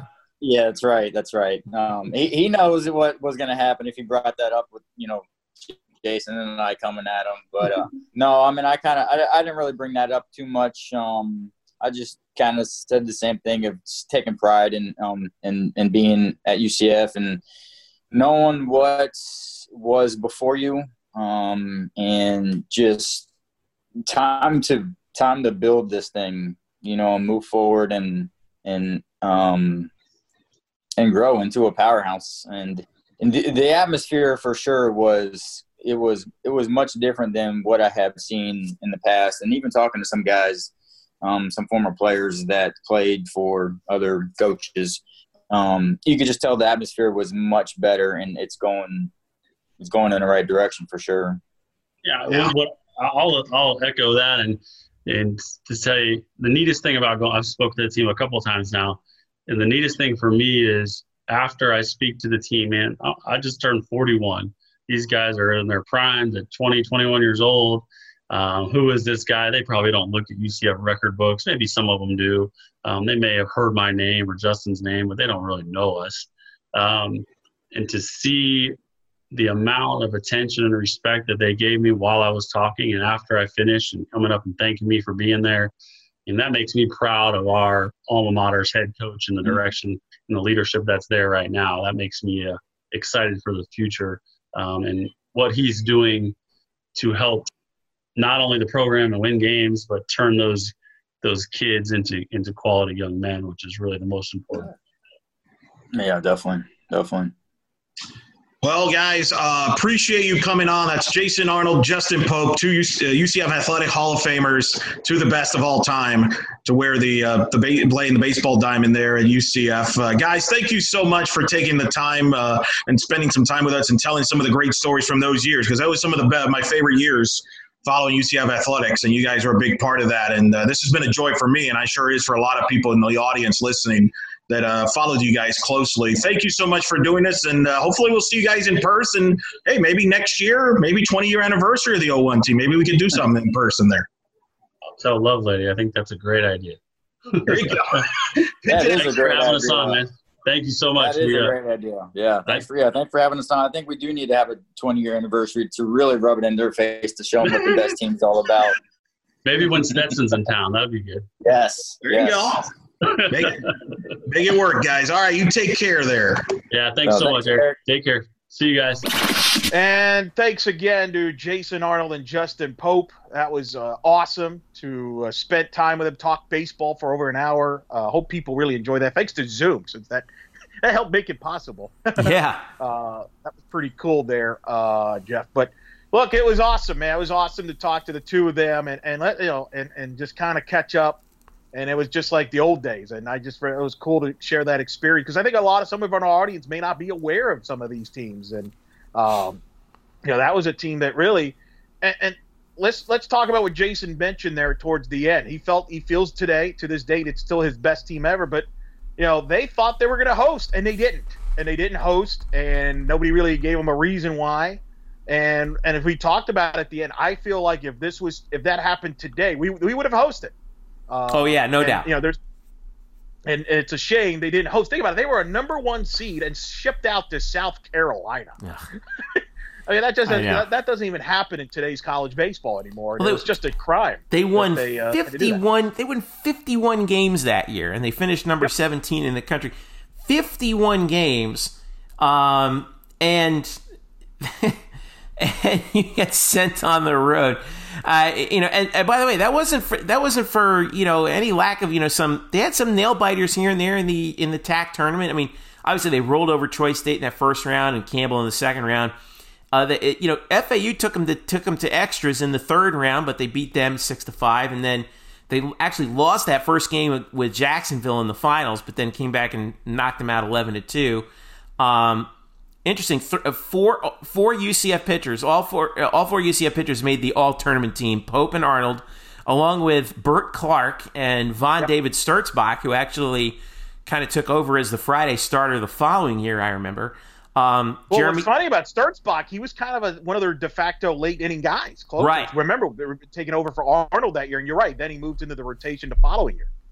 And I remember he had a very good year. He he was solid that next year, and then Matt Fox came in the year after, Yep. and he was excellent. But um, these guys, you know, and both these guys, like you said, they and, and like they alluded to, they stayed in baseball. I remember following, you know, it, uh, Jason Arnold was the one guy who I always followed in the Yankee system because they, they had drafted him in the second round. Uh, he was with Staten Island, uh, uh, you know, uh, kind of coming up through there, and he was with the Tampa Yankees for a little bit.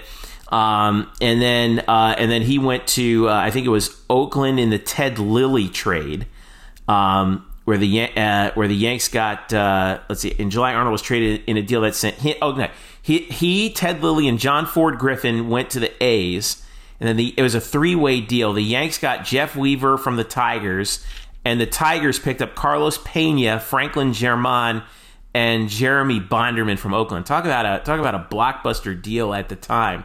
Meanwhile, Justin Pope, uh, also interestingly enough, pitched for the uh, pitched in the Yankee system, but he started with the Cardinals. They had drafted him in the first round, and uh, he was he actually started with the New Jersey Cardinals, which are out in Sussex County, west of New York City, and and and, and you know, I, I've actually been to New Jersey Cardinals games out there. Um, he was the uh, you know as high as number five in the Cardinals system, and then interestingly enough, the Yankees actually picked him up in uh, in 2003 um, in a trade that sent Sterling Hitchcock to the St. Louis Cardinals. Um, and Pope made it. I, I, I think he made it as uh, as high as AAA with the then Columbus Clippers and then Scranton Wilkes-Barre, but spent most of his time in Trenton with the Thunder. Um, uh, he he then coached in the Yankees. Uh, it, it went into coaching in the Yankee system and is and is still there now with the uh, with, with the Gulf Coast League Yankees East uh, as of 2019 too. So um, it's funny. These guys are baseball lifers, man. Uh, Well, and Justin, well, Justin was with the Marlins now, as he. oh, he is. about in Okay, yeah, that's right. That's right. He talked about with the Marlins. I mean, and Jason's head coaching there at Eastern Florida State, which we had him on. What was it? About a year ago. About Yeah, about a year that, I ago. think. Yep. Um, so they're they're still involved in the game of baseball and uh, helping out, and I think it's cool. You could hear the passion in their game with baseball over there as well. So uh, it it's pretty pretty awesome. And like I said, they should have hosted. uh, that year. And if they would have hosted, I you know we talked about it in the interview. I think you know with the brackets the way they are and set up, they would have been they were made to win a super regional, a two out of three. And I even think under the current regional scheduling, where you didn't have to play, you know, nowadays you don't even have to play twice in one day to win a, a regional. Uh, or play two games or things like that. They, they, the schedule is a little more flexible to where you could get some rest and uh, win games. But they should have hosted, and we'll never know what actually happened you know, that was what the Steve Sloan era right there. We don't know if UCF just didn't have the money to put in the bid, or they didn't put the bid in, or wasn't enough, and or the committees just didn't want to put them in. I mean, it was probably we'll a it was probably a combination of all of that. Yeah. To be honest yeah, with you, because you know, I, I, mean, at that time, people forget. Like, I mean, you know, UCF was really struggling financially at that time, and uh, you know, and still they came they still came just one win shy. You know, lost those two games at uh, in Columbia. Um, you know, after they had beaten South Carolina eight to six that year, and um, yeah, yeah, and they were on amazing a, game. They, yeah, and those teams were on a those teams were on a collision course, and uh, South Carolina actually ended up losing to Stanford in the Super Regional, um, and then uh, Stanford, um, you know, it, it ended up uh, well. Where did they end up? They end up losing to or they lo- they uh, lost to Miami. Interestingly enough, the national championship in the final game. in the national championship game. And if I'm not mistaken, Eric Lopez, the uh, catcher of that Miami team, was one Greg Lovelady, wasn't it? Yes, he was. Uh, we don't know if they still trash talk about that or not when they get together. as Justin and Jason. They, I mean, they're obviously come as alumni and things like that. But uh, that uh, that was some year. But it, will always be a what if. What if UCF would have hosted uh, and things like that? But they had a heck of a team and uh, I would say, Jeff, arguably the you know Jason Arnold. He said this last year when we had him on, and he repeated it again this year. He feels still it's the best UCF baseball team ever, and I did some research about that, and he's got a point. He's got a case here, right? So I think the argument could be made if you look at the history of base uh, UCF baseball. Probably the four teams, okay, that will probably be brought up, and I want to apologize to teams prior to 2000, all right, because I, I, went back and looked up some of the advanced numbers and RPI stuff that didn't exist back then. It really didn't start existing until 99, 2000. So since 2000, we'll just go with that. The four teams that are probably get brought up is 2001, 2014, which had Drew Butera, by the way, right. as the catcher with Matt Fox and uh, Kyle Bono and D Brown, who's a UCF Athletic Hall of Famer. Two, wait, you, not not 2014. You mean it was it 2002 or 2004? 2004. 2004. yeah. Okay. Yeah. 2004. That's what I meant to say. Uh, with D Brown, and that was the team that lost to Stephen Drew in Florida State in the regional final in Tallahassee. A lot of Tallahassee that, that get, that get, that team actually got further in the regional than the 01 team did because they'd won three games in that regional, forced an elimination game with with Florida State and then lost in, and then lost that yeah, year. That was about the same. They were both in the regional final, about a win away, a win yeah. away. And ironically, the 04 team had a similar pedigree with Fox and Bono being the one-two punch in the starting rotation. And ironically, Bono had moved to the starting rotation after being the closer the year before. Talk right. about eerie. And um, was pitch and was pitching to his brother Ryan, who was their yeah. who was their battery mate. Yeah. yeah uh, which they work together, by the way, now in the community. Uh, yep. and, and behind and Ryan, so, in fact, Ryan, I know is uh, it, uh, he's a uh, little league coach up in Winter Springs, and yep. I see. Actually, I would see before the before everything went down. I, I saw him every every Saturday because he was coaching one of the teams in the same league as my son. Ooh. And, and so so I see him out there, and he's and he uh, a funny story about that. He's out there with you can choose the names of the team, right? So he chooses the Knights because, of course, he's going to choose this team is called the Knights. So, so naturally. But anyway, go ahead. Yeah, he's got dibs on that. I think. right. Uh, so the 04 team obviously has a case. 2012, which was the team with Ronnie Richardson and DJ Hicks and Darnell Sweeney and Chris Talladay. Yeah, that was that was Terry Rooney's Terry Rooney's best team. Best team. You were around there. Uh, you know, you remember that, and arguably you're right. Rooney's best team, and maybe arguably from a roster standpoint, the most talented team UCF's ever had when you consider all the guys that went on to play pro ball mm-hmm. uh, on that team. And then even the most recent team, probably Greg Lovelady's first year, 2017, when they won the American Conference Championship, first conference title since 2004. Uh, hard to believe that, that the program has had that big of a drought from a regular uh, conference championship standpoint. So I would say those are the four that stands out. So I did some comparisons. All right, let me read this real quick. So RPI, these were the final RPI numbers at the end of each respective season. 2001's final RPI was 20. 2004, 35, which is kind of surprising. 35. Uh, 2012, 22.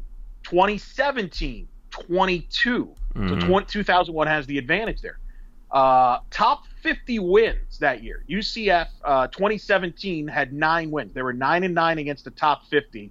2012 was five and seven against the top 50.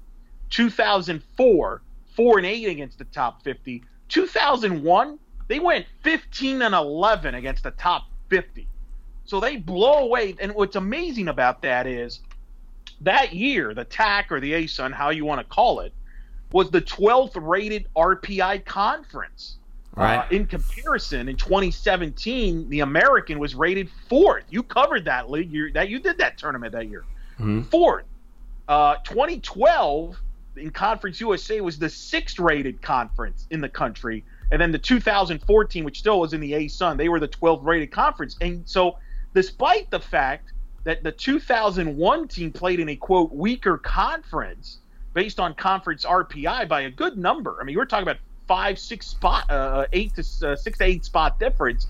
Still had a better RPI and still had more top 50 wins than all those teams. So I think Jason Arnold has a legitimate case to say that the 01 team is the best UCF baseball team of all time. Yeah, and I don't think that the you know the thing with the ASUN at that time then it was known as still known as the Trans America Athletic Conference or the TAC.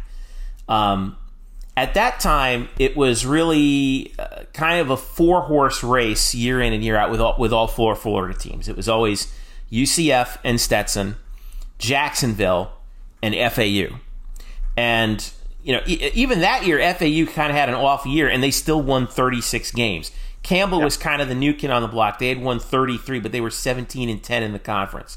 Um, JU finished with 39 total wins. Stetson made the tournament. Made, made the, the, tournament, tournament right. And, and, they were in third place in the ASUN. The ASUN sent three teams to the uh, right. to the uh, to the NCAA tournament. Stetson went 43 and 17, 19 yep. and 8 in the league, and they were second. well, and, and remember, and we talked about it in the interview. That's that UCF Stetson weekend series, Stetson was a top ten team at that point when they faced off in the in May for the regular season title in DeLand. It was two weeks to go in the regular season. They had Lenny DiNardo, yeah. who was drafted high draft pick for the Boston Red Sox, and it was a top ten matchup. Pope versus DiNardo. I'll never forget. Pat Clark, who you know well, longtime TV uh, uh, guy in the state of Florida, he was working for Sunshine Network at the time him and Bill Fay, and they had that show on Sunshine Network. It was kind of like uh, it was kind of what today's version for those that live in the Central Florida market, kind of what Spectrum 360 was back then. If, if, if, you know, I don't know if you remember. Yeah, that. it was kind of it was kind of like a local sports center. Yeah, and so that, but that was the big hype was UCF and Stetson and how Pete Dunn and Jay Bergman and that was Biddy thought that was maybe still some would argue it's one of Pete Dunn's best teams. And uh, at the time, the thinking was, hey, the conference championship's on the line. Possibly the winner is in position to host a regional. And oh, by the way, you've got P- Justin Pope and Lenny DiNardo. And UCF came in there, and as you heard the guys talk about it, swept them, swept them right. out in, in DeLand uh, in a top 10 matchup. And, and you think about it, that was brought up here in 2020 when UCF swept Auburn at Auburn. Think about the two series that was brought up when UCF swept Auburn this year and you know the last time things happened well they swept alabama at home that year in 01 that was the last sec team ucf had swept prior to this 2020 and then the last time they swept a nationally ranked team uh, on the road was that stetson team with lenny DiNardo in 01 so it's kind of eerie how it all goes full circle but that was a big moment they swept stetson and then wrapped up the regular season title the following weekend. And then you mentioned the tournament in Jacksonville where they played JU. JU made its way to the final. They forced an if necessary game, and as Jason Arnold said, that just made them more angrier, and they blew them out. it's, it's funny how that works out that way. Like, really, you're going to make us play twice? Okay, watch this. yeah, but so, all the news, all the local news was all over that series. They it was hype like a Florida Florida State type series would normally. Um, and that was back when UCF Stetson would play on the weekends, not on midweeks like they do now. So, but that was a special time. I mean, it was uh, awesome. I mean, if you're a di- and I was a college baseball guy at that point, that was you you couldn't get caught, you know help but get caught up to all that. It was yeah, unbelievable. It was fun. It was a it was a fun time. It was it was a fun time to be you know to be a UCF baseball fan and and that I, I think that era. It, it's underrated how that era still echoes today in in how you know passionate UCF baseball fans are about the program. Like, and it shows like how good they were. Um, it, you know, it, it still it still resonates today. It still resonates today with the program. Well, it's a great tradition, and I think Greg. Credit to Greg, he's done a great job of getting the alumni back around in the mix. Right? Yeah, like, he mean, really has. Justin and Jason, they're around the program now. Justin spoke to them uh, in the pat this past fall. Jason, when we've talked about numerous times, I mean, they're aware of it, and they're not alone in that. There's others, and they have alumni gatherings and things like that. And I think that's helped, and I think that's what I think Greg sees a lot of stuff he sees in the tradition of UCF baseball in a lot of ways what he had when he played at Miami and their great tradition. And I think in college baseball that's big, and I think Greg sees that and you know, it's just so unfortunate with 2020 what could have been, right? I mean, what could have been because that maybe we would be talking about the 2020 team in comparison to 01 and maybe 2020 would have uh, in a lot of ways played for 2001 and did something that 01 should have been able to, to have a chance to do which was host a regional. We'll never know but it is part of that tradition and that connection with this program that goes back a long time. I mean chad Mottola, who's the hitting coach for the tampa bay rays was an all-american ucf baseball player in the 90s i mean and it goes on and on. It's a, a rich history. But pope and arnold um, unbelievable. A one-two punch, two Hall of Famers in the UCF Athletic Hall of Fame, and I don't even think anybody would even. It, it's without question, and you could argue when probably the two best names in the history of the program for what they did for this program, and uh, you, you could argue still do with their contributions on and off the field. Right, and we're so thankful to them again for taking a trip down memory lane with us and uh, and and reminding everyone of how good they were and the and what they established for UCF baseball. Real quick, Eric, you remember how people can uh, follow them nowadays? Well, Pope is not on social media. He's staying away oh, from he's. Stuff, okay, but, he's uh, yeah, he's yeah, he's the smartest one out of all of us, to be honest. yeah, you. but uh, Jason, obviously, you can follow through Eastern State Florida on their Twitter. Obviously, follow him there, and I know he's on Facebook over there, but uh, and things like that. So they kind of, but uh, you know, they, you'll you'll hear them from time to time. Believe me, uh, yeah. they. Uh, what an honor! That was cool, man. I felt young again. I felt young doing that interview. Where we were just kind of catching up. I'm like, yeah, I remember that. You know, I was a mark there. I mean, and that was back then too, where like there was not a lot of TV uh, in those games, so I had to listen right. to a lot of them on the radio, like Marc Daniels and the regionals, and we talked about that. And and we didn't. They did at the time. We weren't streaming them either, right? I mean, no. You imagine that? Holy! I know that didn't come. That didn't come around until you and I showed up. Yep. a little after that, around 08, 07, 08 range when the well, video board. Well, even before then, like when we were working at student radio, you had Knightcast and and I was yep. at WNSC and we were doing games um, there and we were we were streaming them on Shoutcast, the games that Marc didn't do, and we were like, you know, they they capped our they capped our uh, our listenership to 200. We had to call them and ask them to remove the cap sometimes because we were we started maxing that out because that was the very first very beginning of uh, internet radio streaming. So, but uh, man, that was the uh, that was a fun that was a fun time. So, all right, Eric, that's been uh, uh, that was great, man. Thanks for thanks for getting that together and thanks for pulling it all together. That was an absolute blast. Yeah, it was a lot of fun. Thanks to them for joining us and taking the time and talking some UCF baseball. And uh, hope everybody's enjoyed these UCF Rewind series episodes we've done. We've got a lot of them uh, obviously, we've done that with we did one with softball with 2015 Mackenzie Otis Shelby Turnier, which is kind of the Pope and Arnold of softball version, a few weeks back, and then we had Adam Amin, who uh, broke down the USF football game. He's been in the headlines recently. yes, he has.